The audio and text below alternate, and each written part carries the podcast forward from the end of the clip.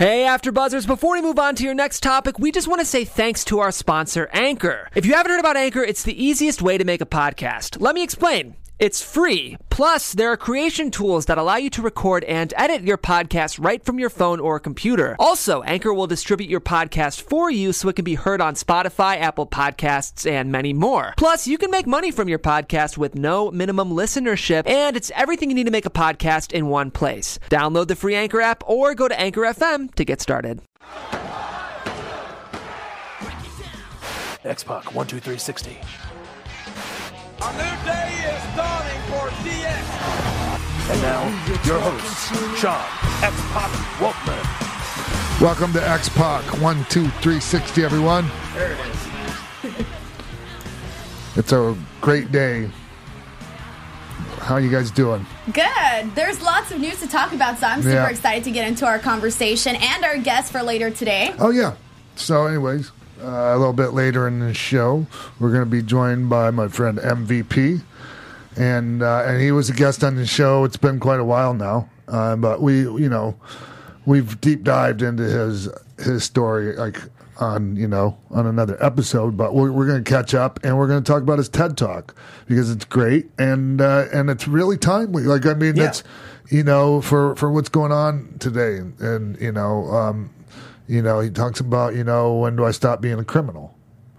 Uh, you know, he's, he served like nine, you know, nine years, and I, I you know, something like armed robber. I, I can't remember the exactly what he went It went down for, but it was, you know, it was like armed robbery. I mean, it was, you know, uh, anyways, yeah. So uh, he's still sweeping up after himself, you know, many, many, many years later, as far as you know, and, and you know, he'll tell you like, you know, trying to trying to even get a, uh, you know, housing.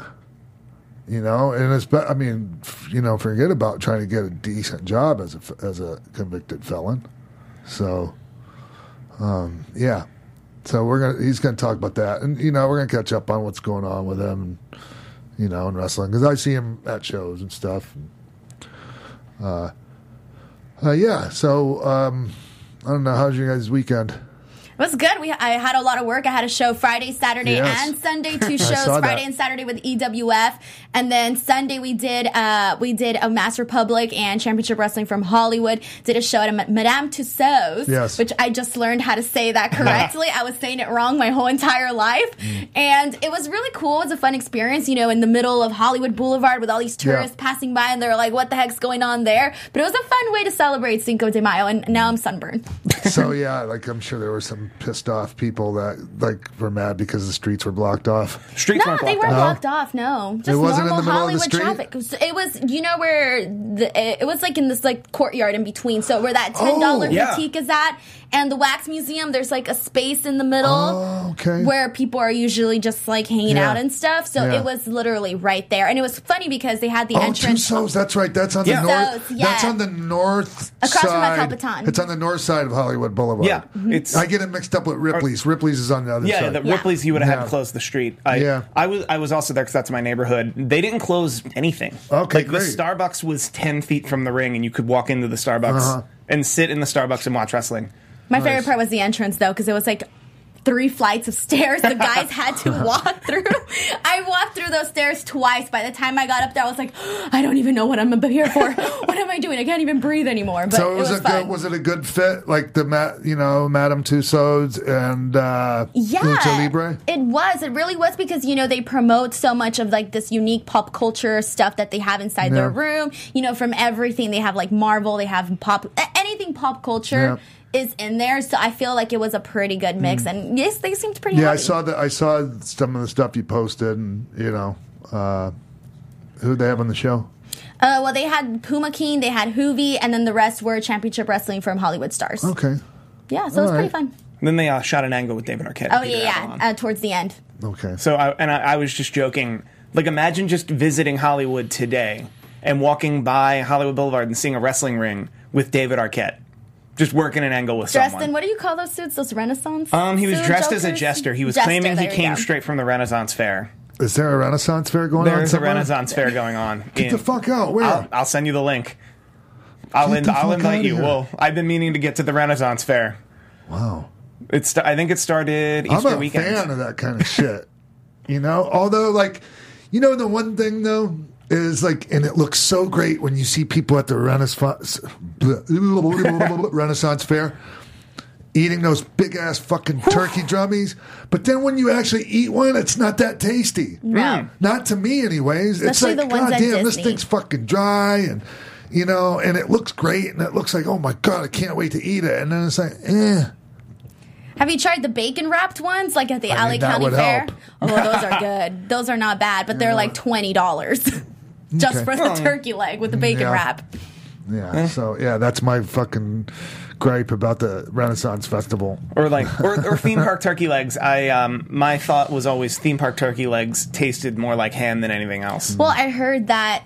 Well, I heard that in Disney that they're not really turkey. I don't know if this is true, but I heard that it's emu. Emu? What's what's the animal? Emu. Emo. Emu- probably emu. Yeah, and I was like, well, that explains why I didn't like it. Um. Well, it's just that emu and an ostrich, which are like pretty much.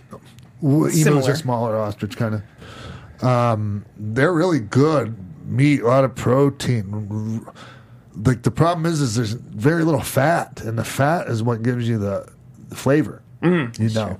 Yeah, but oh yeah, actually, there. Hey, I was about to tell you the story about these ostrich protein sticks. Uh, anyways, I get on these fucking rants and I get veer off into the bushes or the weeds or whatever the fuck you want to call it. And, I think I think this is still fascinating and fun. oh, Jesus but we should probably get into the news. Yeah, but I can't even remember. I was in, oh yeah. Oh no, I went to. um So, anyways, I some people might know the band Skid Row. Mm-hmm.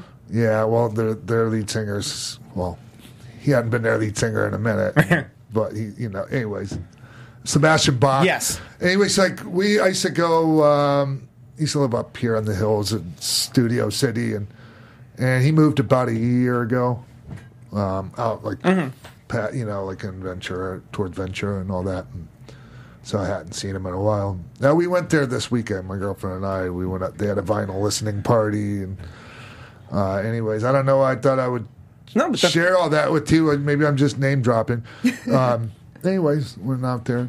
You know, uh, there was. I met first time I met Sebastian. He brought his son to son Paris. He's a big wrestling fan. Uh, to um, Newark to Meadowlands for one of the Raws we did. So, anyways, yeah. Again, like in, interesting info to me, probably only. Um, I think that I think, I think you're underselling it a little. I think it's pretty interesting because, like, I, I don't think I've ever asked you, like, what do you do during the weekends for fun? Not so, much. so to get the idea, like, what you do for fun for weekends is pretty interesting. Like, Yeah. the, I feel a few weeks ago I saw on your Instagram that you were at the Broad Museum, and I was like, oh wow, Sean went to the Broad Museum. That's Yes, interesting. I Fun did. fact. Yes, for the like for the the like nation black. It's like it, Yeah, was a I big- saw that. Yeah, it was all black art, black black artists, and it was it was The quite One. Nation. I, I Yes. forgot the rest of it, but yeah, I know what you're talking about. Yeah, I saw TK Trinidad there. That fe- Yeah, yeah. she used to be on the sh- you know for everybody that's been you know watching the show for a long time. She used to be sitting up here at the table. Now she's on Weekly Women's Wrestling. How do you, Yes. what do Women's you Pro call Wrestling it? Yeah. Weekly. Yeah, and they, she does a great job over there. But um, yeah, so yeah, so I don't do that much anymore. And like, oh, but tonight um, after this, I got to go pick up my suit, and there's a got to go downtown for this like event. Um, my girlfriend is on the board of directors of this thing called Unusual Suspects. Oh fuck! I hope I got that right. And, and what it is is is like you know kids from you know areas that you know they don't have much money you know like at all and uh, um, actors go and they and they don't they volunteer their time and they teach them you know you know they acting and Yeah. they pro- help them produce plays So it's like a theater company. yeah, it's okay. a thea- and they also kids that are in like, you know, in juvenile jail. That's Like they work with these kids too, you know. So, um, trying to, you know, do what I can. I'm going to do something. I'm going to maybe have a meet and greet or or something along those lines to raise some money for them. So um, it's a very worthy cause. Dope. That's Yeah. awesome. That's Yeah. really cool. I've been to a couple of their uh, events, and they like they have no idea I was there. Like, because you know I go like no bandana on, no, uh, you know, eh, nothing that you know says, "Hey, I'm X Pac."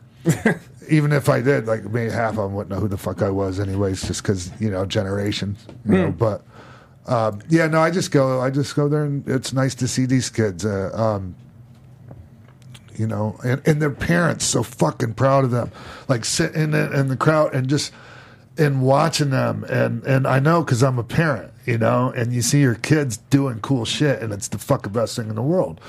And just watching these these parents, like, and you know, half of them, like, like honestly, like half of the parents, like, don't even speak English, and like their parents are, or and the kids are, you know, like some of them English is a second language, or some of them not, but you know, um, I just dig the fuck out of it, and it's really worth my time. Like, and so I just thought I'd talk about it for a Hell second. Yeah, yeah. No, that's cool because you know they say about kids, um, you know, you don't know how important a little tiny thing that may not be a big deal to you or me to anyone in this room, but to a child, it could really make the difference between Yes. like what you do with your life for like the Yeah. next few years. So it's really interesting, and I, I, it's interesting because I know this because my mom's a teacher in South Central LA, where you know a This lot is of where kids this is. come exactly where a lot of these kids they they're this is their first time coming they're in these english classes but they only speak spanish so all of this stuff is like very like Yeah. these things are they make a big deal about them yeah. pretty So that's why it's so fucking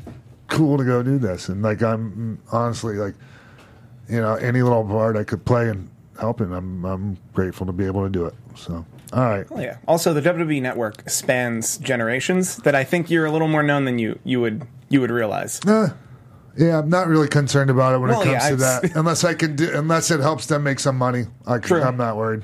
My ego doesn't uh, demand it. So, yeah. What else? What's going on? And you All know, right. Well, let's go ahead and kick it off. Let's talk with the biggest news that has recently came out. So, in the past, we've talked about the XFL, but just now, do we have some groundbreaking new news about it? So, the XFL is now going to be on ESPN.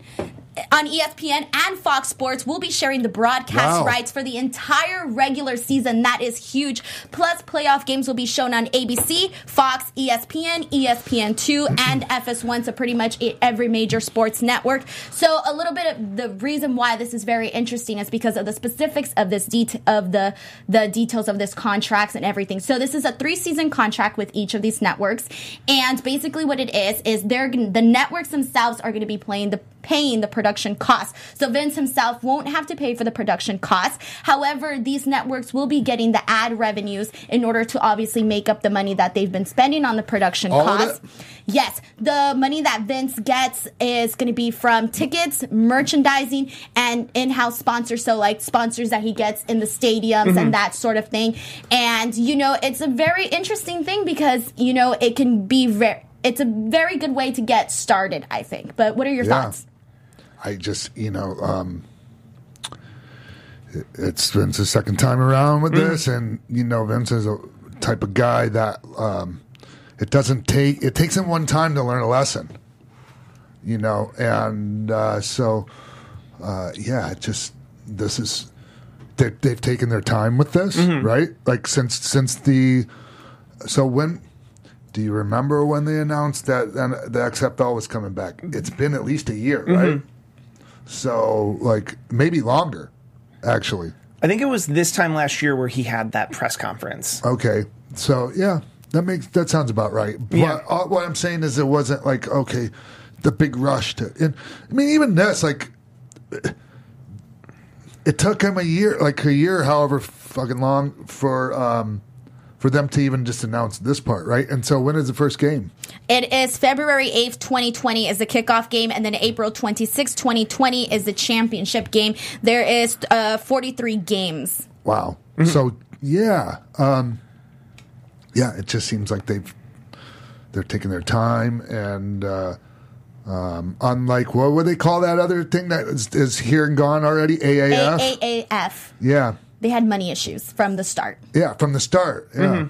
And they still like they shouldn't never even you know open doors actually, but and I know they tried to get you know a merger Yeah. with with XFL, and XFL was like, eh, Well, they didn't see any. They didn't see any value because I think what Vince McMahon brings to the table is a live event schedule and monetizing live events and, Well, it- and giant talent pools.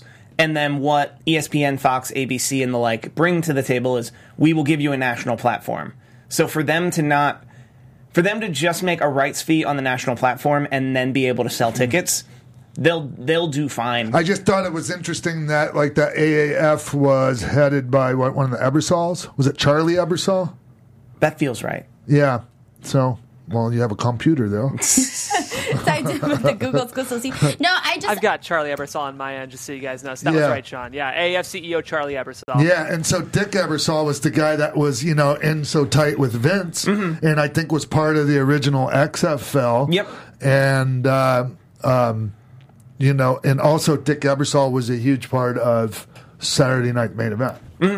So, uh, yeah, no, I was just that was an interesting thing for me that that you know an Ebersol was a part of something that was trying to go, you know, basically Yeah. trying to cut Vince off at the pass. or compete. And like, there's there have always been people trying to create other football leagues, and the XFL was the first one to ever gain national traction.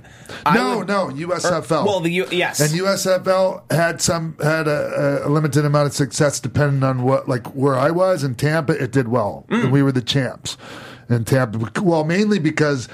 The, our other option was an NFL team, which was the Tampa Bay Bucks, who were the fucking drizzling shit. like they were the worst team. And when I was a kid, like we had no teams.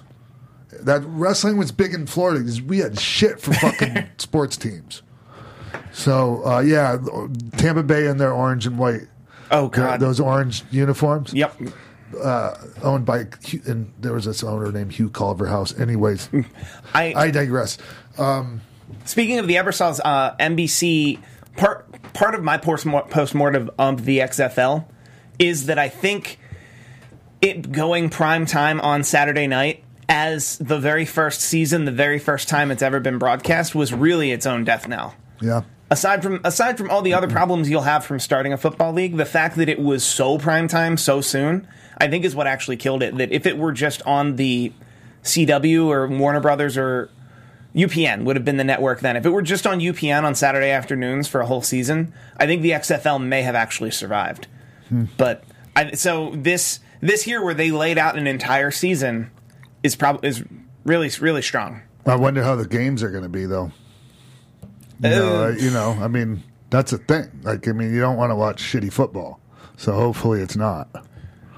That well, I think that's going to be I don't thing know that much. Determines. I'm I don't not know one- much about and- it either. And I bear and and I'll be honest with you, like I have a huge amount of respect for football and football players. I know a ton of them, and you know, um, and they love wrestling, and, and like like I said, huge amount of respect. I just don't know enough.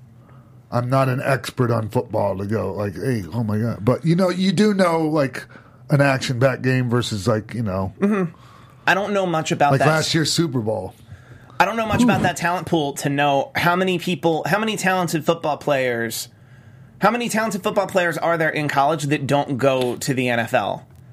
I I have anecdotal evidence to feel there's enough to fund another league, but the XFL was the I- example. I think we're talking too much about fucking football on a wrestling podcast. well, I just have one more question Okay. then, really quick. Is do you think that this is going to split Vince's focus? Do you think he's going to sort of step away a little bit from wrestling, or just still be as like, you know, micromanaging as he has I- been in the past? or- I just see him things status quo. Mm. He, yeah, he he's going to keep his finger on the pulse, or however you want to put it. He's going to keep a hands-on approach. That's how I. That's. I mean, I. I don't see that changing. Nope. So to him, this is just a third brand, Yep. third brand he manages. I'm And Vince. I do somehow this. he has like an unlimited amount of bandwidth or something. so I don't know how the fuck he does that. So, all right. All right. Well, moving on to maybe a more controversial topic, I guess you can say, is Lio Rush has been ruffling some feathers, I per se, Mm. with some comments that have been made on the internet from different things, from talking about whether or not a black man should be carrying briefcases Mm. or serving water bottles to some of the to the legends in the company, and he also talks about not making enough money on the road with WWE to cover his expenses, and obviously lots of people have weighed in on this because this is definitely not something that's I guess easy to talk about. It's not, you know, especially when you know somebody starts, you know, talking about you know, not being a Yeah. good But- look for a black guy to carry somebody's water or whatever. Like, I, I'm, look, yeah, it's a touchy subject, especially for somebody that's not black to weigh in on. So, like, I'm going to defer to Mark Henry on this and say I, I kind of agree with Mark on on all this. For for those who don't know, Mark Henry basically offered Yeah. his help to Lio Rush. Apparently, Lio Rush told him everything was cool and essentially lied to him. And then Mark Henry also said something along the lines of basically he just tried helping him, and he told when it came to the money, he basically blamed him for not being able to manage his spending well enough, and not to blame the office for his shortcomings. That's true. Look, hey, a, a lot of people make are making that same amount of money and doing fine, or not doing fine, but you know, uh, getting by, not getting rich. But like when you first come to the company, Mm-hmm. like it takes a while to start making. Also, and I think he You know? sees. I think because the numbers that And he being turned down a three hundred thousand dollar uh, downside. That's like minimum you, you'll make. Three hundred k is a minimum, you know. And um, geez, I don't know like what the deals are there right now. So I don't want to. I don't want to like jump out and say, oh, that's you know. Forbes Forbes released a list that had been confirmed by a couple other folks that had mm, the average salary just a little over a hundred thousand. The average salary of a not top level person just over a hundred thousand, which If you're feels right. okay, see, here's the thing. Like, if you're having to pay, exp- it depends. It depends on on on the deal. If you're getting uh, hundred grand, but you have to pay your own rental cars and all that, that's a motherfucker. Oh yeah. But if I were if I were Lio Rush, I would in my first year, I would see that as a smaller return on my first year over top a five year over top a five year net. See, here's the thing, and it's some. Somebody said something to Chris Jericho in in a tweet, and Chris like just I don't pull it up. Do you Chris guys Jericho, know? Lio Rush? Yeah, and and because somebody was like, if I don't like, well, if I was a big star in W and, and Jericho, find it, please. So, um, I think that either way, because when I first heard this story, so I didn't first read this part about the financial issues. Yeah. I, I, I was told the story, and I thought to myself, "Wow, can that be true?" Because that does that's It's just- whether or look. not it's true. The fact that he's saying it, Yeah. it doesn't look good. it's not. It's yeah. That's not how you. That's not how you handle it. Like, and there, and he might have some legitimate gripes, and and also he might be conflating certain things Mm-hmm. with other things that shouldn't be con- conflated. Steve has the Yeah. tweet. Oh, do you? yeah, key read it. statement. Key statement there is if I was Well, a big, read the whole- well, uh, you- uh, the he Leo Ru- or the fan Isaac Sandu deleted the tweet, so I don't have I don't have the initial tweet.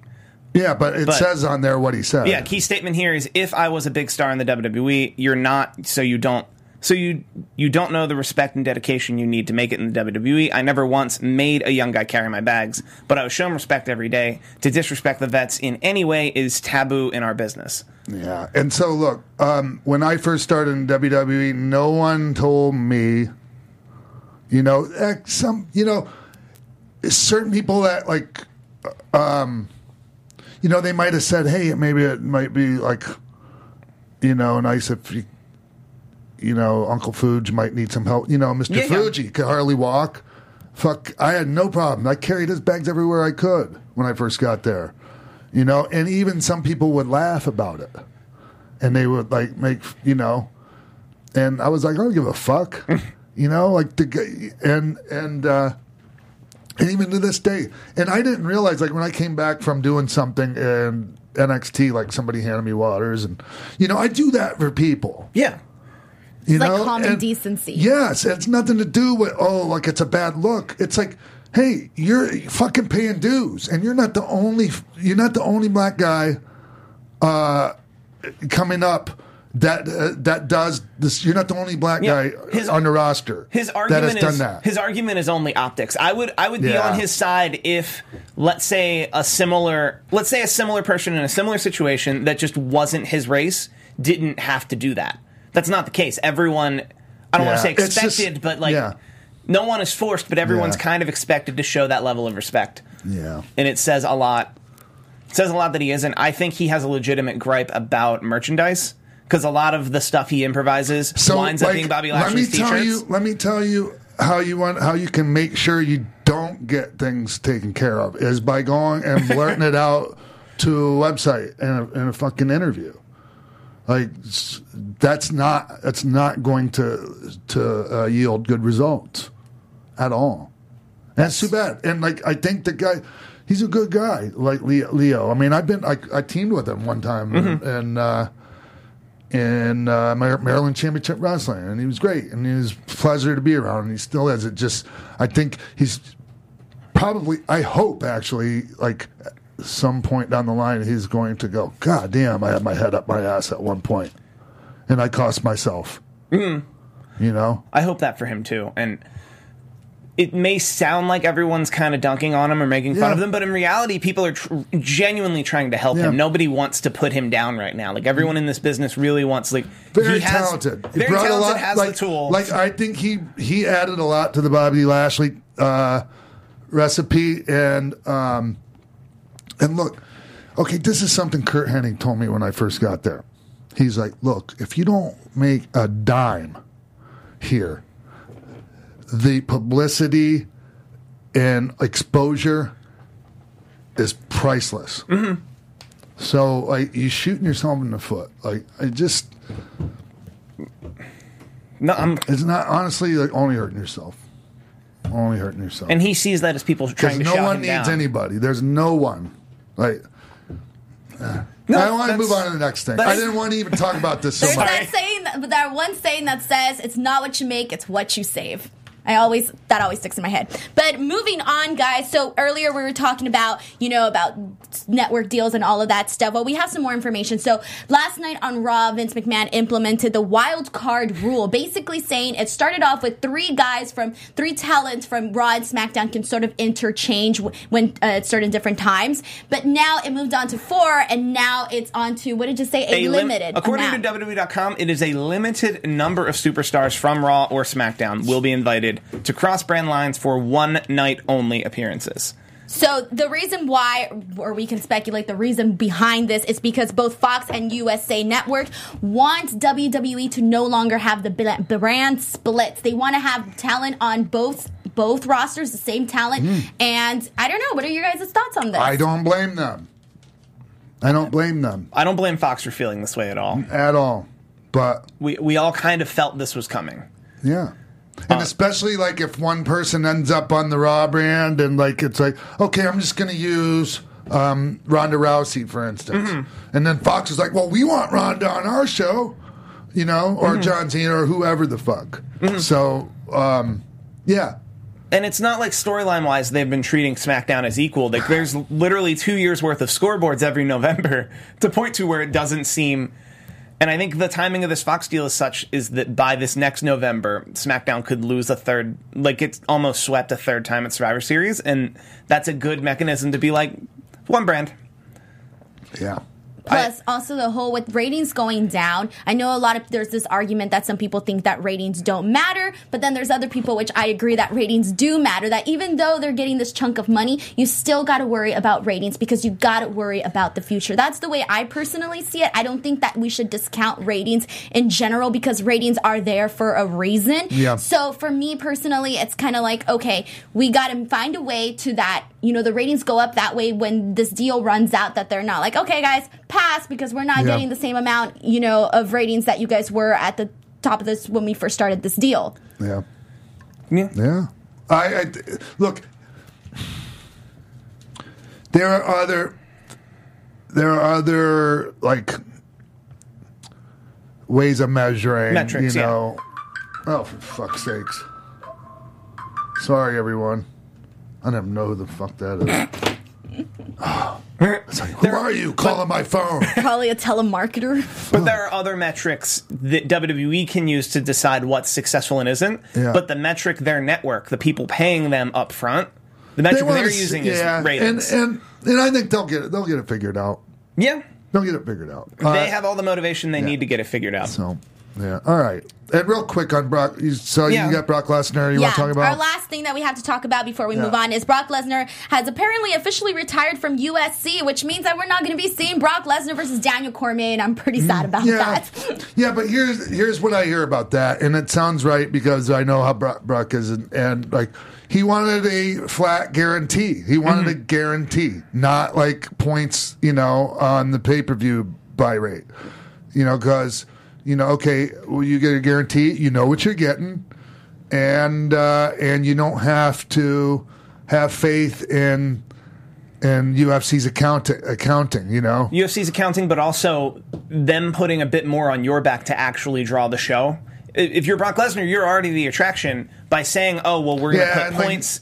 we're going to put points against the guarantee." It's So- like, well, I'm Brock Lesnar. Yeah, Why do you need that? So what I hear is like they didn't want to do that, and so he's like, okay, fine, I quit. All Yeah. right, I'm retiring.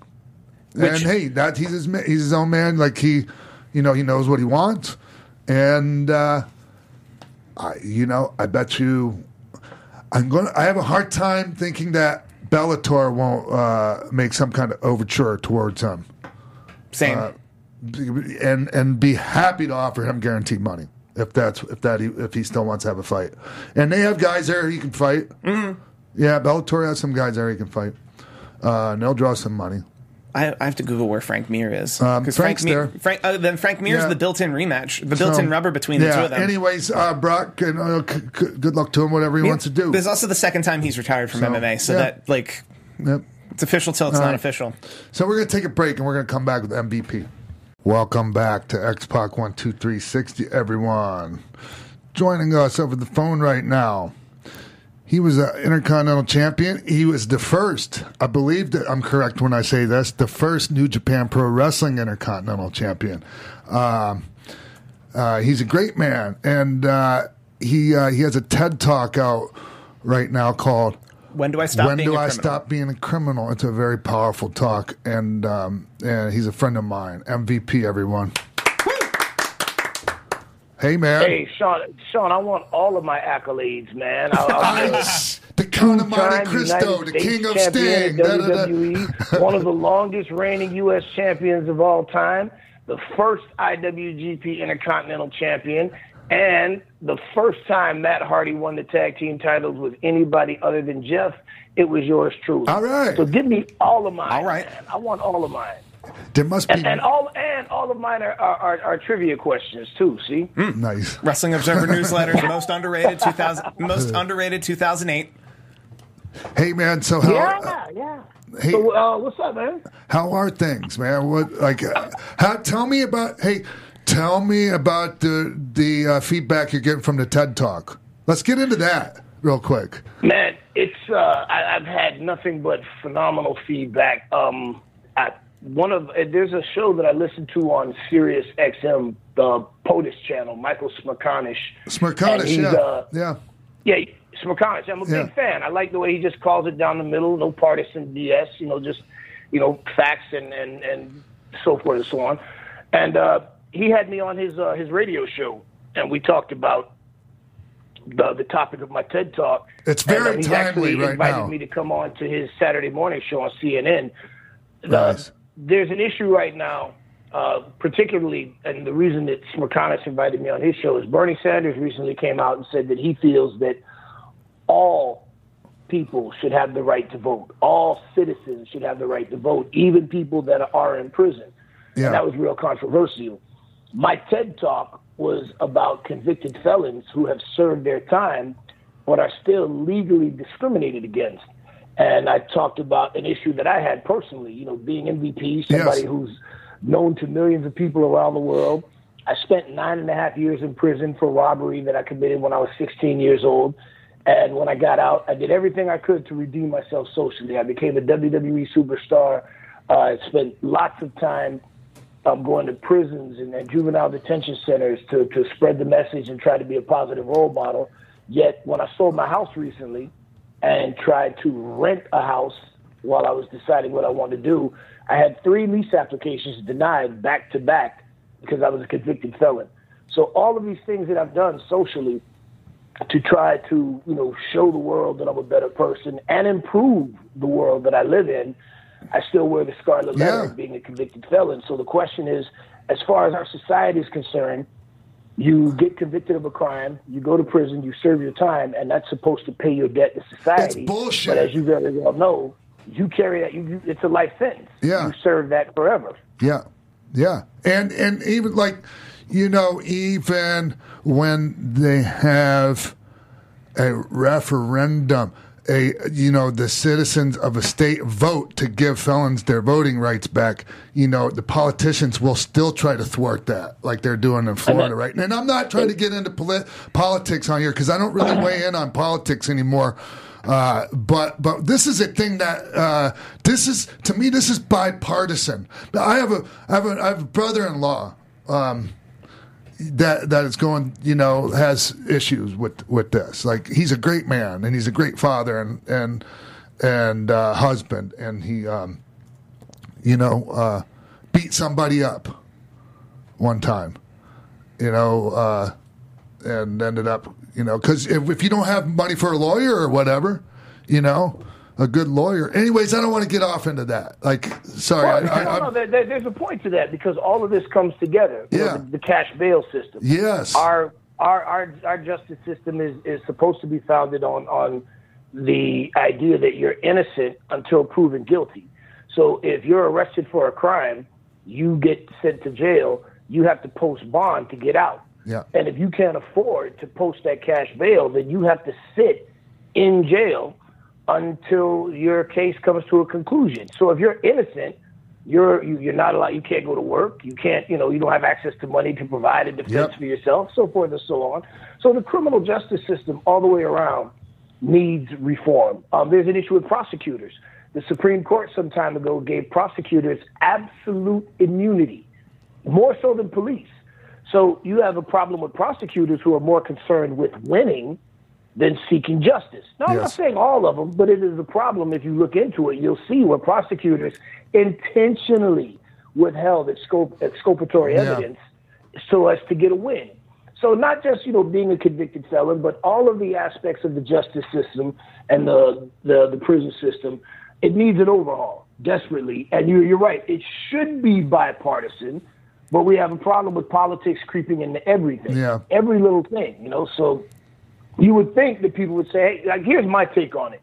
As far as voting is concerned, I don't believe that anyone should lose their right to participate in the democratic process right. if you go to jail or if you go to prison, you've lost your right to participate in society. So, okay, cool. You can't vote while you're locked up. I don't And believe that, you know, we should make polls, you know, voting booths available to, to prisoners. Well, hey, but Pete, and when and- you get and- out, hey, you should be able to vote. In Maine and Vermont, they vote while they're in jail. Now, see, I, I, I'll tell you why I have a little problem with that. Yeah. And, and when I break this down, you'll understand. So we're thinking about voting on a national level, Right. being able to vote, you know, but all politics are local. So if you think about it, some of the prisons that I've been to and some of the prisons that exist have a larger prison population than the population of the closest city or county that they're in. Oh wow. So, so potentially you could have inmates in a prison voting for city council in a city that they don't even live in. Wow. They, they you know, Yeah. Mm-hmm. they, they reside there in that county or whatever the case may be while they're locked up. Yeah. So they could, uh, they could affect local politics that don't really affect them at all. So I, I, I, you know, there's lots of facets to this, but ultimately, I just think that if you are a convicted felon, you shouldn't lose your right to vote. If you go to jail, okay, you're in jail and you can't go to the polls. But when you get out, absolutely you can vote. That's Yeah. my take on it. And what about like any of the stuff? What, what are they calling that thing? The first, the first step or the, you know that that thing. that, Oh, yeah, right. Um, like I said, you know, I, I think it's my opinion that that's more about optics Yeah. than about practicality. You know, hey, let's make it look like we're doing something. uh, to for for criminal justice Yeah. reform. Well- and you know, and there are some aspects to it that, that are pretty cool, but for the most part, I mean, let, let's let's look at it like this: dude. We live in a country where for-profit prisons are are are, are illegal. It's something that that. And to me, that's a travesty. That's You- crazy, you- man. You have It's fucking- prisons it's- that that's have slavery, a man. contract with the government that they must operate at a 99% capacity. Yeah. And if, and if they and if the if the, the government doesn't keep them full at that rate, then they violate the contract and there's some sort of financial penalty. Yeah. So the, it's a business locking people up. The United States has what five percent of the world's population, but twenty five percent of the world's prison population. Yeah. Yeah, it's it's it's depressing, man. Honestly, I it, it can it can really like make it's oh fuck. Yeah. well, let me just, just let me say this, and because yeah, it is depressing. But I think the problem is, as a society, we write off prisoners. We think, you know, oh Yes. well, you know, the prisoners are, are, are, are worthless, or we dehumanize them. you know, like when Bernie Sanders made that comment about prisoners having the right to vote, politicians, of course, jumped on it and said, "Oh, Bernie Sanders says that terrorists and murderers and rapists should have the right to vote." And that's how they people tend to write off the prison Yeah. population. yeah. Well, it, it's not all, as you know, your brother-in-law, and and I said this in my TED talk. You know, people say, "Oh, well, you should just stay out of prison." Okay, I agree, but do you realize how easy it is to go? I don't think that if, if, if you drink, if you enjoy a, a cocktail, there's a 99% chance at some point you got behind the wheel after you had one too many. One wrong And one would- wrong decision and you're and yeah. Yeah, You're, exactly. you're at a you're at a bar with your girlfriend, and some drunk dude grabs your girlfriend's ass, and you put one on his chin, and his head hits the bar, and he dies. yes. You know, there's so many little things that potentially could happen, you know, that could put you in prison. So I think we have to change our attitude socially towards people in prison and not write them off as, as the dregs of humanity. Now, I will tell you, there I was in prison for nine and a half years. There are some dudes that, in my opinion, should never see the light of day. they are subhuman. I'm Yeah. not trying to say that everybody in prison is a good person, but I think the overwhelming majority of people in prison, if given the opportunity to get their life together, because like you know, I talk about it in my TED talk. When you get out of prison, you're a convicted felon. So if you want to get a job, there's a background check, and on that application, have you ever been convicted of a felony? Well, we won't hire you because you're a convicted felon. You want to go try to rent an apartment, background check. Well, we're not going to rent to you because you're a convicted felon. So you get out of prison, you want to get a job, you want a place to live, but you can't get one because you're a convicted felon. So what are you supposed to do? And the cycle continues. I think as a society, we need to change the way we think about people who go to prison and not just write them off. Yeah. So now, you know, right now there's so many things like, for example, you can't really say anything. Like even if you try to say something in a good way, people will attack you, attack you in all sorts of directions, right? So it's very hard to be open about things. So I want to know for you going out there and doing this TED Talk, was it difficult not only to share your personal story about things that you're, you might not be too proud of, but to share also the idea that of what you're saying about, you know, felons that have served their time do deserve to vote. Both of those aspects, how did you feel putting that out there? Oh, I've been very transparent about it from day one. It's it's never anything that I've shied from because it's part of who I am, and I, I, I don't think that I'd be the man today without you know going through the the, the trials and tribulations that I've gone through. Um, I've never lied about my criminal history. Um, if anything, I've tried to use myself as an example to society at large and to people who have been incarcerated. Hey, listen. Mm.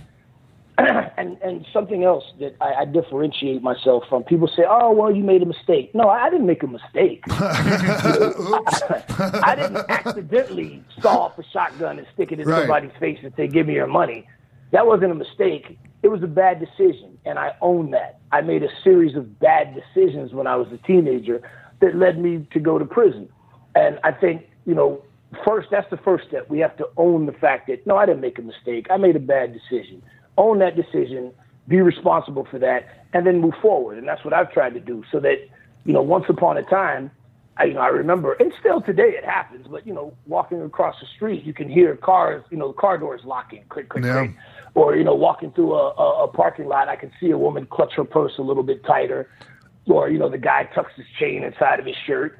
Okay, I get that, but the the the, the flip side of that is, well, now I'm MVP and you can watch me on the network and I've been in movies and action figures and video games. So where once upon a time you wouldn't want to socialize with me, you wouldn't want your daughter to date me. Now, oh, you want to show me off. You want to invite me over Yeah. to invite all your friends over. Yeah, it's Yeah. my buddy MVP. He's in WWE. Yeah, he's a wrestler. Yeah, he's cool. Oh, yeah, you can take my daughter out for dinner. Sure. Mm-hmm. Because I've been on TV. Yeah. but if I didn't have that, then you wouldn't regard me the same way. And you know, going back to the original point, people who get out of prison, who you know beat somebody up in a bar fight, sold drugs, wrote bad checks, stole a car, whatever the case may be, they pay their debt to society and they want to be a part of society. And most of those people don't want to go back to prison. Most of those people don't want to engage in criminal activity. And this so whole- how do we treat them? in this whole like you know uh were you convicted of a felony and, and like all that and you know it just it keeps this cheap labor force you know like if you get out of prison that just supplies the cheap labor you know cheap labor like so because they they can't get a better paying job you know Oh, I'll, I'll, I'll do one up on that. Are you familiar with the 13th Amendment? yeah yeah So, you know, slavery wasn't abolished. I I was a part of slave labor. I was in prison Yeah. where, you know, I had to work hard and I wasn't compensated for it. You know, uh, well, you are compensated in some places, whereas they'll give you, you know, time credit for time. Uh, like, and in Florida, they call it gain time, or what people commonly refer to as time off for good behavior. Um, there was an issue in Florida, where I'm from. They they have a prison corporation called Pride, P- prison rehabilitative something developed in industry in prison rehabilitative industries and diversified enterprises something like that where when i was there and i got to do some research and see what the numbers are lately but when i was there you started off if if you got a job working for pride you started off at 10 cents an hour and the maximum you could make is 55 cents an hour so they had a furniture factory, they had a canning, you know, they had all of these different enterprises. Well, if you own a furniture manufacturing uh, uh, warehouse, and you know you got to pay somebody minimum wage, but these prisoners are doing the same thing for ten cents an hour. How do you compete with that? yeah yeah it's insane So prison labor, and then you know let's look at that judge. Uh, I believe it was in Pennsylvania. I pennsylvania think. with the kids Yeah, the one Yeah. who, yeah, he was uh, sending, getting kickbacks to send kids to prison. Yeah. Now, fortunately, he got caught. got now caught. he's in prison himself. But if there's one, there's always more. Oh yeah, there's got to be tons more.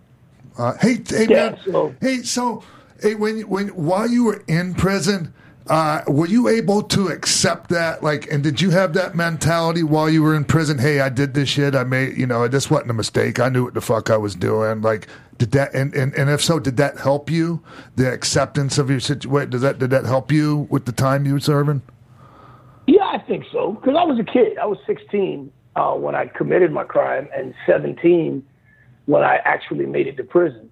So I already knew that I was going to spend potentially the next decade or so Yeah. behind bars. Yeah. And I was fortunate that I had older convicts, you know, pull my coat and say, "You're a smart kid," you know. And there's an old saying, "Don't serve the time, make the time serve you." Right. So, you know, I tried to take, you know, fortunately, uh, my family sent me, uh, they enrolled me in Ohio University and I was able to take correspondence courses paid for by my family. Um, I, you know, I read voraciously, but I accepted the fact when I was in the county jail and I was facing life in prison, I had one count of armed robbery, 10 counts of armed kidnapping. Because if you, what I did in my case, locked someone in the closet to facilitate Oh, the shit. robbery in the state of Florida, Yeah. that's kidnapping. Yeah, I didn't is. take anyone away or haul them for ransom. I just locked them in the closet so I could get away with the money. State of Florida says that's kidnapping. So each one of those was punishable by up to life in prison. So I was 16 looking at 11 life felonies. And I, you know, I remember there were days when I, I wanted to cry, just the weight and the pressure. I wanted to cry my eyes out. Mm-hmm. But I, I remember I just clenched my jaw and I said, you know, nah, dude, you knew what you were doing, and you knew what the potential uh, consequences were for your actions. So don't cry now. You weren't crying when you were out there wilding out. Don't be a bitch and cry now. Take this on the So- chin. And so- that was always my attitude. So you were able to have that mentality at 16 years old. Yeah. Now, That's a life saving mentality to have, man. In that situation, if, if you ask me, like, man, um, Well, hey, I, I know I was young enough that I'd get out one day. If I didn't Yeah. die in prison, if I didn't Right. get killed or something, I knew that when I got out, I'd still be a relatively young man. And, you know, I would see the guys around me that had been in prison in Florida. Yeah. When you go to prison, you get a number. And every time you come back, you get a letter. So it was common to see guys with A's and B's, but I would see guys with D's, E's, and F's. I Mm. saw a guy with an I. An I. Now you go count that up and see how many times that dude's been to prison. And I knew that I didn't want to be that. I knew that I, I was so much better than the circumstances that I put myself in. So I had to own my mistake, be responsible for it, and make a choice to make decisions while I was in prison that would allow me to be a better person Yeah. and live a good life when I got out. hey, so I'm guessing that you stayed in county the whole time up until your trial. Yeah, I never got a bond. Damn. they didn't give me any bond for arm. And and to be fair, you know, like I always say this, I was where I was supposed to be. You know, sure. people say, "Oh, but you were a kid." No, man, I was a, a rotten, terrible fucking teenager. I was horrible. As a, you know, that was my second time. My first time, I did six and a half months in, in a, a, a level four juvenile facility for robbery and, and uh, shootout and high speed chase and all that. So, you know, I don't, you know, I tell people, don't feel sorry for me. Oh, but you, that was a lot of time. You were so young. Yeah, but I was an idiot and I was doing terrible things, and I knew what I was doing was wrong, and I knew the potential consequences for what I did. So I was where I was supposed to be. Yeah. You know, some people say I got arrested. I say I may I possibly got rescued because the way I was going, I very there's a high probability that I would have been dead at Mm. some point. A lot of my buddies from that time died. I can Shootouts, I can high speed chases, flying through the windshield. I can relate to uh, to that that that thought process of uh, this is right where I'm supposed to be. I didn't have it at the time, uh, but looking back, like the only time I can remember ever being in jail when I shouldn't have been there was the last time I was in jail for that bullshit. At, that bullshit at the airport. Yeah. Where I didn't do shit. So yeah, uh, other Yeah, every other time, right there, every other time. Yeah, I did it. Yeah, I was. That's where I should have been, and it saved my life a couple of times. So um, yeah. Anyways, but man, hey, so let me ask you this: um, at what at what age are you going to have this talk with, with with your son about you know about your you know your criminal history and your you know time in prison and all that? dude, you know, uh, and I, this is a touchy subject, and a lot of people seem to get really upset about this, Uh-huh. but it, it, it, it's my reality. um, I remember being, you know, uh, black people talk about parents having to have the talk Uh huh. with with their kids. Yeah. And you know, my mother, who's a, a, a green-eyed, freckle-faced, freckle-faced, red-haired white woman, had to have the talk with me many years ago about playing with toy guns outside. Yeah. And you know, uh, my son, you know, he's at that age now where he's four, and he likes to play with his toy guns and his samurai swords. And I've already started to talk to him about, you know, being careful when we play outside and not pointing toy guns at anybody and things like that.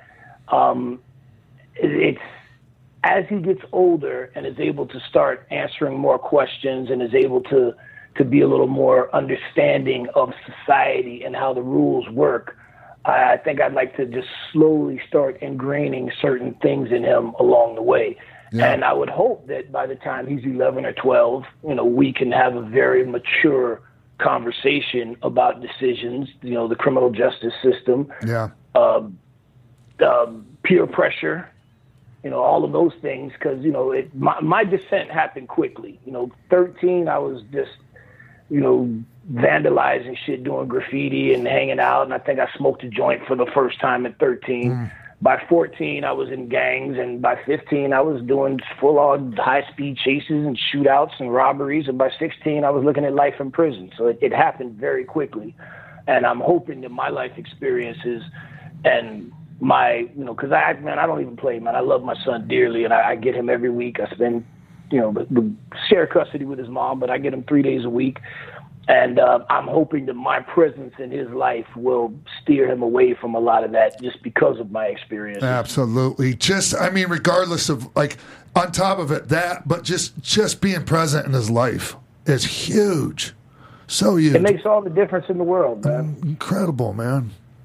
You I think? I honestly think the key is literally just communication, you know, because you know from personal experiences, there's things that you know my mom didn't want me to do, or etc. And the thing was just communication, and this is what I hear from everybody that's you know made a mistake as a as a person, and then they had a child. The number one thing they all say is communication, and I've just kind of stuck with that. So I think that what what you're saying all falls in line with that. So, like, uh, oh, go ahead. I was going to say, I, I'm hoping that, you know, because it, it was funny because, you know, moms and dads are very different, you know, and, and typically on, on how they, they take care of their kids and how they, they tend to their needs. And uh, I had a, fr- a close friend of mine tell me that, man, your son is intimidated by you. You know, he's, he's scared of you. And I was like, well, he also, you know, gives me hugs and kisses and says, Daddy, I love you. And I tell him I love him multiple times a day, every day. So I, I think he understands that I love him. But if he's afraid of me, I don't really have a problem with that because if he's about to go do some silly shit when he's older and his buddies say, hey, you know, we, we, let's do this.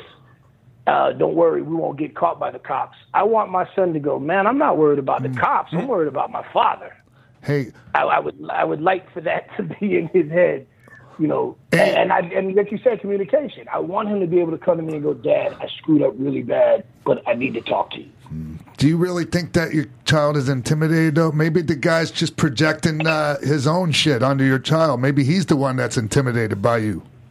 Well, it was a she. Oh, so I- she. you know, Sorry, that, that, that could be. but, kills that. um, well, no, I mean, still. Um, I, maybe it's possible, Yeah. I, you know. But you know, I just when you know when you're I'm I'm six one, two hundred and sixty pounds, and I'm standing over him, and he's Yeah. thirty pounds, and you know, to him, you know, he always says, "Oh, Daddy, you got big muscles. You look like Hulk, Daddy." Yeah, so. To, to him, I'm a monster, you know. But uh, you know, I, I like to think that in his world, I'm a lovable monster. I think you're a lovable monster, Hassan. Oh, bring it in for a hug, guys. Yeah. so, hey, man, are you having? Um, you know, let me ask you about that. Like, do you feel like any? Do you carry any shame around with you when it comes to that? Like, and especially when it comes to like talking to talking to him about that at the right time. Is that something No, that's good? man, not, good. not shame. Shame. Shame isn't the word. I don't, I don't. I'm not ashamed. Um, I. I. Because I know people that like were too ashamed to have that talk with their with their children about it. You know. No, no, no. Especially when it comes to my son. I'm not. You know, because. You know, I, I, I can I can remember the shame that my mother felt having to oh. come visit me, and I remember my father was actually a, a county correctional officer. So when I was in the Dade County Jail and he came in in his uniform to come see me, I can only imagine the shame that he had to feel with his colleagues coming to visit his son. So uh, I don't ever want to experience that, and I would hope that you know, talking to my son about that, you know, and having no shame about it. Hey, Yeah. everybody makes bad decisions. It's just you know how bad your decision is when you make it. Yeah. And teenagers are notorious for making bad decisions. The worst. So I don't have any shame in uh, uh, about my actions, but I do feel a sense of regret towards you know the the people that you know my transgressions were against. Those, Sure. You know, the the people. Well, let me let me make this very clear: the innocent, law-abiding people who I transgressed against, I, I, I feel bad for them.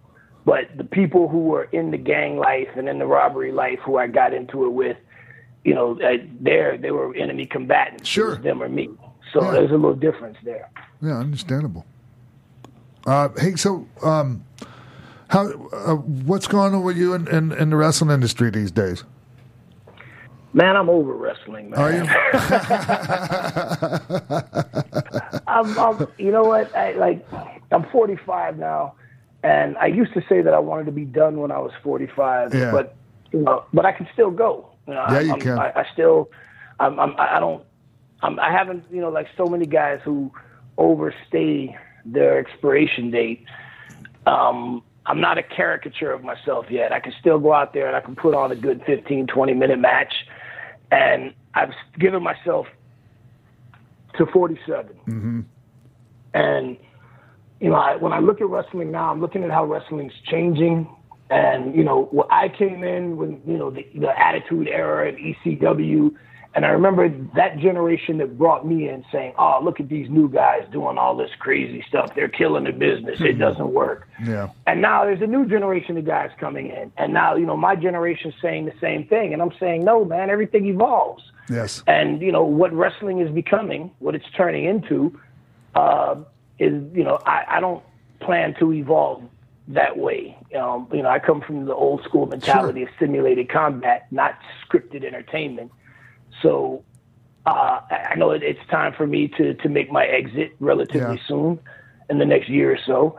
And, you know, I tell people, I feel like wrestling is a marriage that I've been in for a really, really long time. Yeah. And, you know, I still love my wife.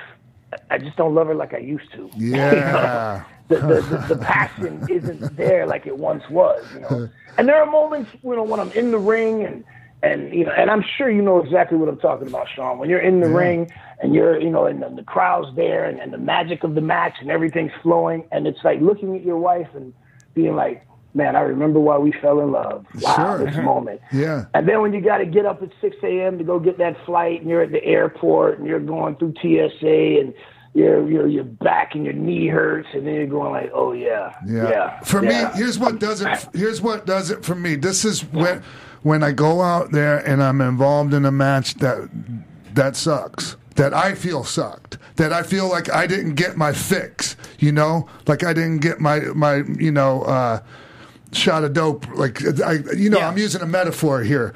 You know, um, uh, from the people. Like I, I feel like yeah, I want to quit. I'm done. Like okay, if if all my matches are gonna be like this from now on, like, and I can't at least get that that nice like natural high from having a good match. Like I don't want to fucking do it anymore. You know, um, and it's getting harder and harder. Man, hey man, not not going to like throw shade on on the person uh, because he was going through some shit, man. But the last time I saw you, you had man, you had your work cut out for you in the ring, man. At that, at, Oh, brother. motherfuck, man. I was feeling so sorry for you out there, man. Oh man, I, I it, it's it's one of those things where and I, I'm not gonna say his name, Right. You know, because like you said, you don't want to throw shade in the dude. But you know, at one going point, I remember shit, I was yeah. I was I was on the ground selling, and I looked out, and you know, the, the, there was like a, a, a, a handful of guys in the first couple of rows, and they were looking at me like, "What's up, dude?" And I looked at them and like. I just shook my head. Like, Fuck. And they go, "We feel sorry for you." So Yeah. the fans even knew. Yeah, And I was like, "Yo, this dude was on Monday Night Raw." yeah, Like, he was on TV, Mm-hmm. and wow, you know. But like you said, you know, the dude had some issues, and you know, I don't know what was going on in his world, but that was, you know, I, I like the guy. We've had plenty of cool Yeah. conversations, but that was one of those moments where I just went, "Damn, this is awful." As Yeah. a matter of fact, that was the last match that I had that I felt that way about. Like, terrible. dude. I was hurting for you, man, because I know because that's the worst. That's the worst.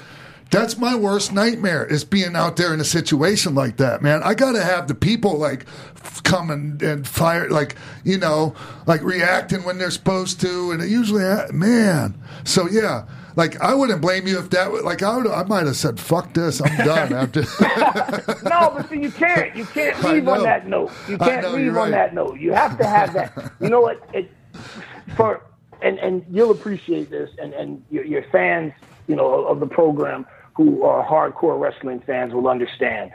For that match that I had with him, that was just awful, and it was just like, uh, I, as soon as I can get another match to rinse the taste of that match out of my mouth, Mm-hmm. yeah, I need that, you know. And for for every bad match I have like that, yeah, you know, you'll I'll I'll have a match. For example, with uh, I had a match with Chavo Guerrero recently in in Dallas for uh, World Class Revolution Wrestling, and Chavo and I had been feuding for the title, and I, I dropped it to him a while back, and uh, he's the champ. And we asked the promoter, like, hey, you know, who do you want up in this? And he goes, I don't really care because, you know, I, I need you to be the champ in a few months. So whatever you guys want to do. And uh, Chavo and I looked at each other and I said, all right, well, let's, you know, it's Texas. So I would say, Chavo, you go up. And Chavo Yeah. was like, nah, P, man, you know, you go up. You got it. I'm like, all right, I tell you what, let's just go out there. We'll see how the crowd works and we'll call it in the ring. Yeah. And the ref and the referee looked at us incredulously, like, so there's no finish. You guys, there's no no. Just count three. That's your job. You just count three till somebody doesn't kick out. And uh, Chavo and I went out there with no finish. We worked, and as we were working, you know, the crowd seemed to be more behind Chavo. And, and, and at that point, you know, Yeah. when it came down, all right, let's take it home.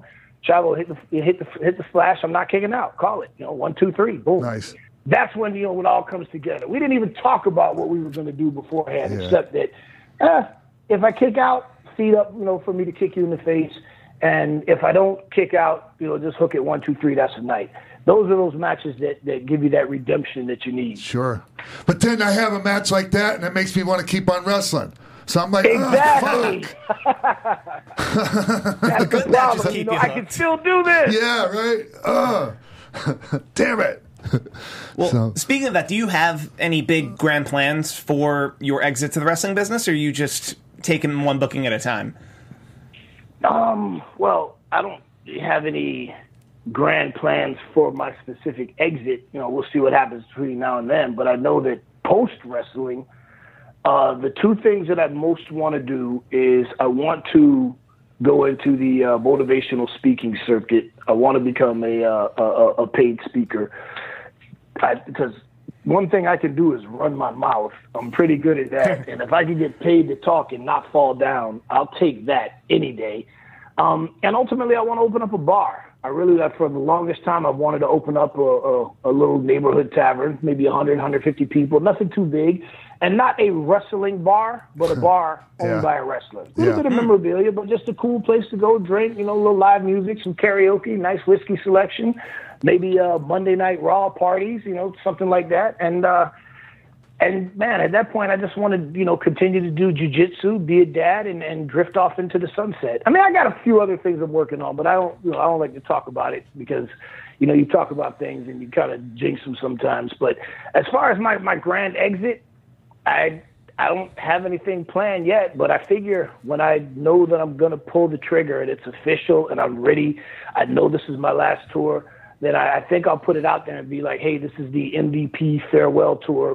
Book me now, because this is it. I'm leaving." And then, um, you know, maybe I'll be able to work out a program with, uh, with you know, one of the companies that that that I like and do something where I can as as the saying goes, go out on my back for some young guy and, and help build him up and you know give back to the business the way so many guys gave to me. Yeah. Hey man, you know what? I, I this I probably should have asked you this a couple of minutes ago, but I you know because you're talking about you know and and and just that you come from the school of you know this is simulated combat and you know on that was was there any interest of doing that you know Josh Barnett blood sport or anything like that? Because I know you're a, uh, you, you're a yeah. Brazilian jiu-jitsu player. Like like you won championships. Yeah, yeah, I've I've won a, a few. I'm still I'm still that IBJJF World Championship is still eluding me, man. I- I've, I've been a couple times and I've come up short, but yeah, I've, I've won a number of uh, IBJJF tournaments and some Naga tournaments, and Uh-huh. I've, I've got some gold medals in that. So, yeah, as Iron Sheik would say, I'm shooter, man. But uh, for the blood sport, Josh Barnett did reach out to me. Um, but full disclosure, the uh, the blood sport before that, uh, I was reached out. Uh, Homicide, I think, was running that one, and he reached out to me. And um, you know how wrestling goes. There was some some fuckery behind the scenes, Yeah. and, and just things didn't go well with the promoter. So my guess is when Josh reached out to me, he didn't. I guess maybe he didn't know that uh, there was already some Gotcha. uh, issues with the promoters Yeah, behind okay. the scene. And Josh probably said, "Hey, let's bring in MVP," and that guy goes, "No, I don't like him. He was mean to me." you hurt my feelings. yeah, he told me some shit that I didn't like, and it hurt my feelings. So, Oh shit! All right, hey, is that everything we? I think we're yeah. Yeah. Hey, man, I really appreciate you uh, coming on last minute, man. Every I always Uh, call no my problem. guests Hey, last let me, minute. let me let me pump this. This is Yeah. uh, something pretty important. Uh, on the way out, Vice Channel. Have you seen that uh, that that show that they've been doing, uh, the Dark Side of the I Ring? Yeah. have, yeah, I have, yeah. Okay, the uh, it, apparently Vice seems to really like the wrestling business now, and uh, I guess that first season of the uh, Dark Side of the Ring is coming to a close. Yeah. And on May 22nd, a new show in that time slot is going to debut, and it's called The Wrestlers. And uh, the second episode features me, but uh, a good friend of mine, a guy who is a, a huge fan and uh, a major, major wrestling fan, Damian Abraham. He's the host. And he went around the world. He went to uh, uh, Kins- uh, Kinshasa, Congo. Uh-huh. Uh, he went to South America, to Mexico, Japan, to show wrestling and, and, and how it's treated and revered in different cultures all around the world. Um, you know, we're familiar with our American wrestling, but there are so many other aspects of wrestling in other countries and how they've adapted it to their culture. And it's an absolutely phenomenal series. I've been fortunate that I've been able to see a few episodes uh, way in advance, but it debuts May 22nd. And if you are a wrestling fan, I highly, highly recommend that you Yeah. tune in to Vice Channel, The Wrestlers, debuts May 22nd. Check it out. I promise you that you will be both educated and entertained.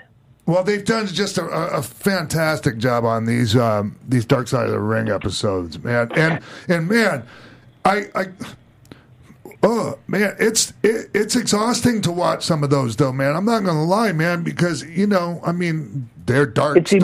emotionally Yes. exhausting, right? yes. Yeah, it's draining, man. Especially because we're talking about some people we know, you know, and it's just right. so wow. Right. Well, yeah.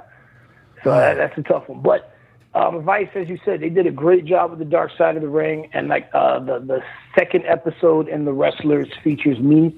So I got to meet the production crew and uh, Damian Abraham. Like I said, he's a good friend of mine, and I knew that he would. You know, you just some people don't depict the wrestling business very well. Not that it doesn't have some hideous warts and blemishes, but Yeah. uh, I knew that in his hands it would be very safe because he loves it and he's a fan.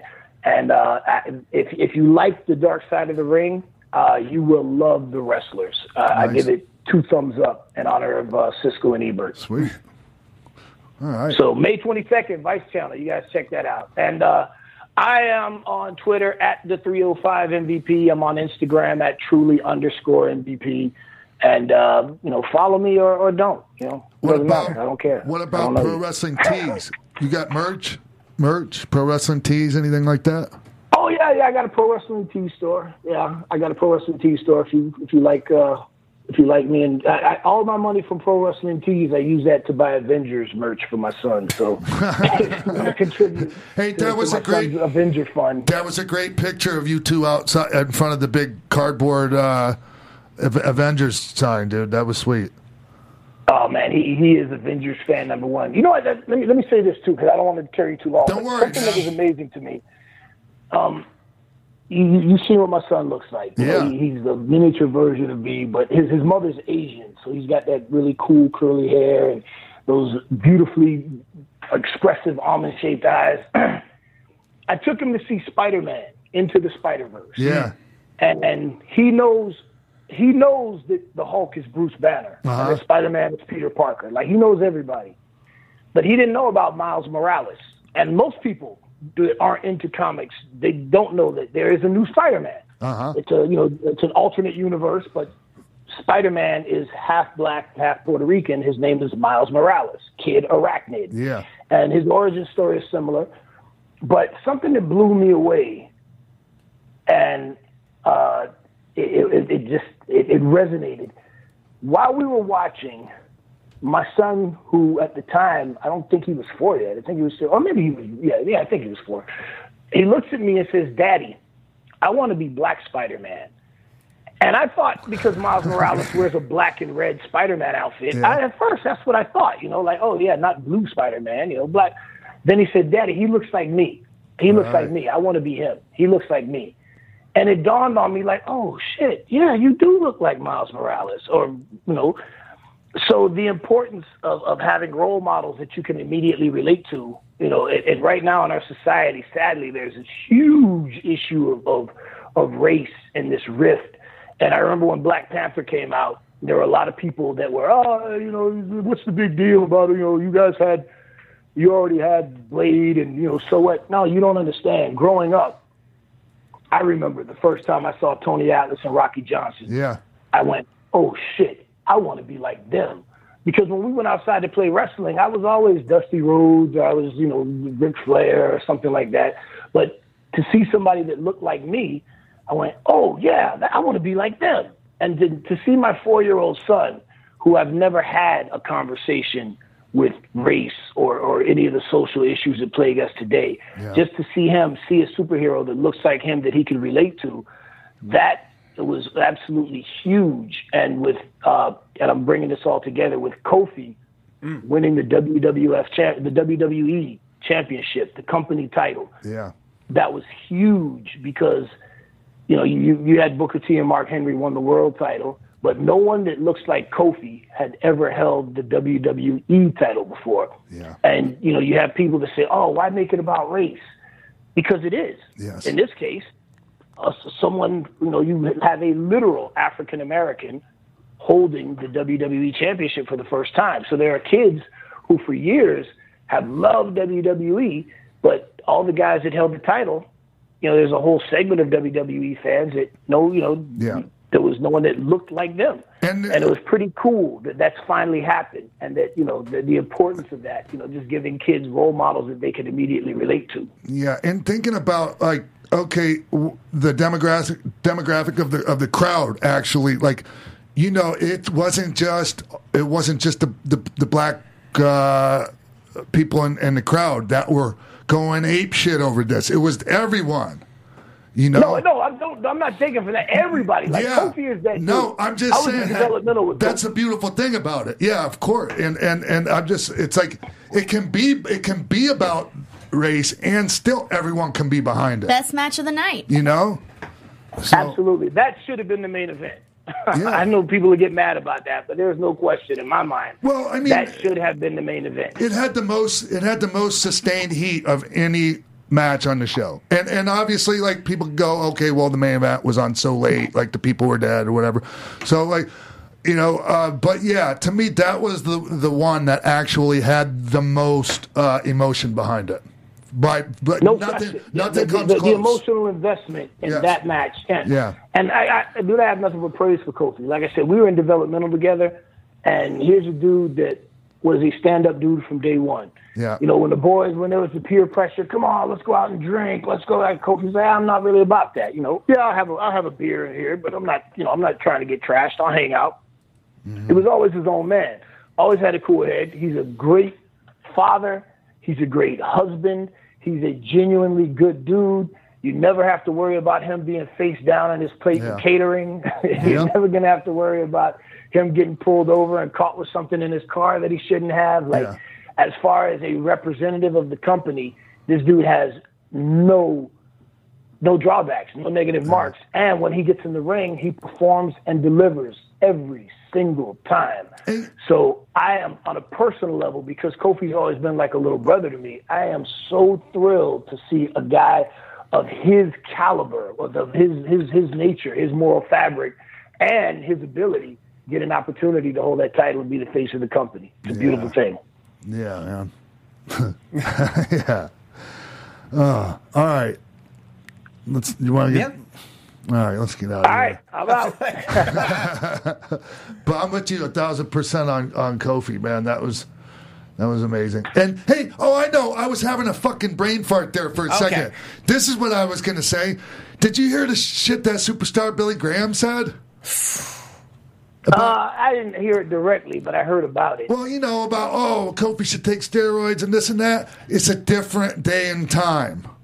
Look, I get Well- it from from from his perspective. Yeah, a world champion is supposed to be all fucking jacked up, and it's 2019 superstar. I love you, but hey, man, that's not the way it works now. Uh, that's just how I feel. I don't know. well, no, no. You know what? Here it is, man. Because it, you, I remember when, uh, uh, uh, ah, man. Oh, when there was the controversy about CM Punk and Brian Daniels being champions. Yeah. And you know, there were some of the old school guys that were, you know, though they're they're still their mindset is still, you know, Yeah. in the land of the giants. Yeah. Being larger than life, and I get that, but. Who were the biggest box office draws in, in, in fighting sports today? Not the Conor heavyweights. McGregor. Yeah. Yeah. You know, Conor McGregor is one of the biggest names in the world, and he's a little guy. You know, tell tell me that you know Floyd Mayweather isn't Yeah. the biggest box office draw in boxing. You know, Mayweather against Pacquiao was the match that everybody wanted to see forever and ever. Mayweather just fought Conor McGregor in a boxing match, and and that brought in stupid money. There are no heavyweights in, in, in actual combat sports drawing those kind of audiences, Right. drawing that kind of money. So yeah, that's that's archaic thinking. That's that's a, a thing of the past.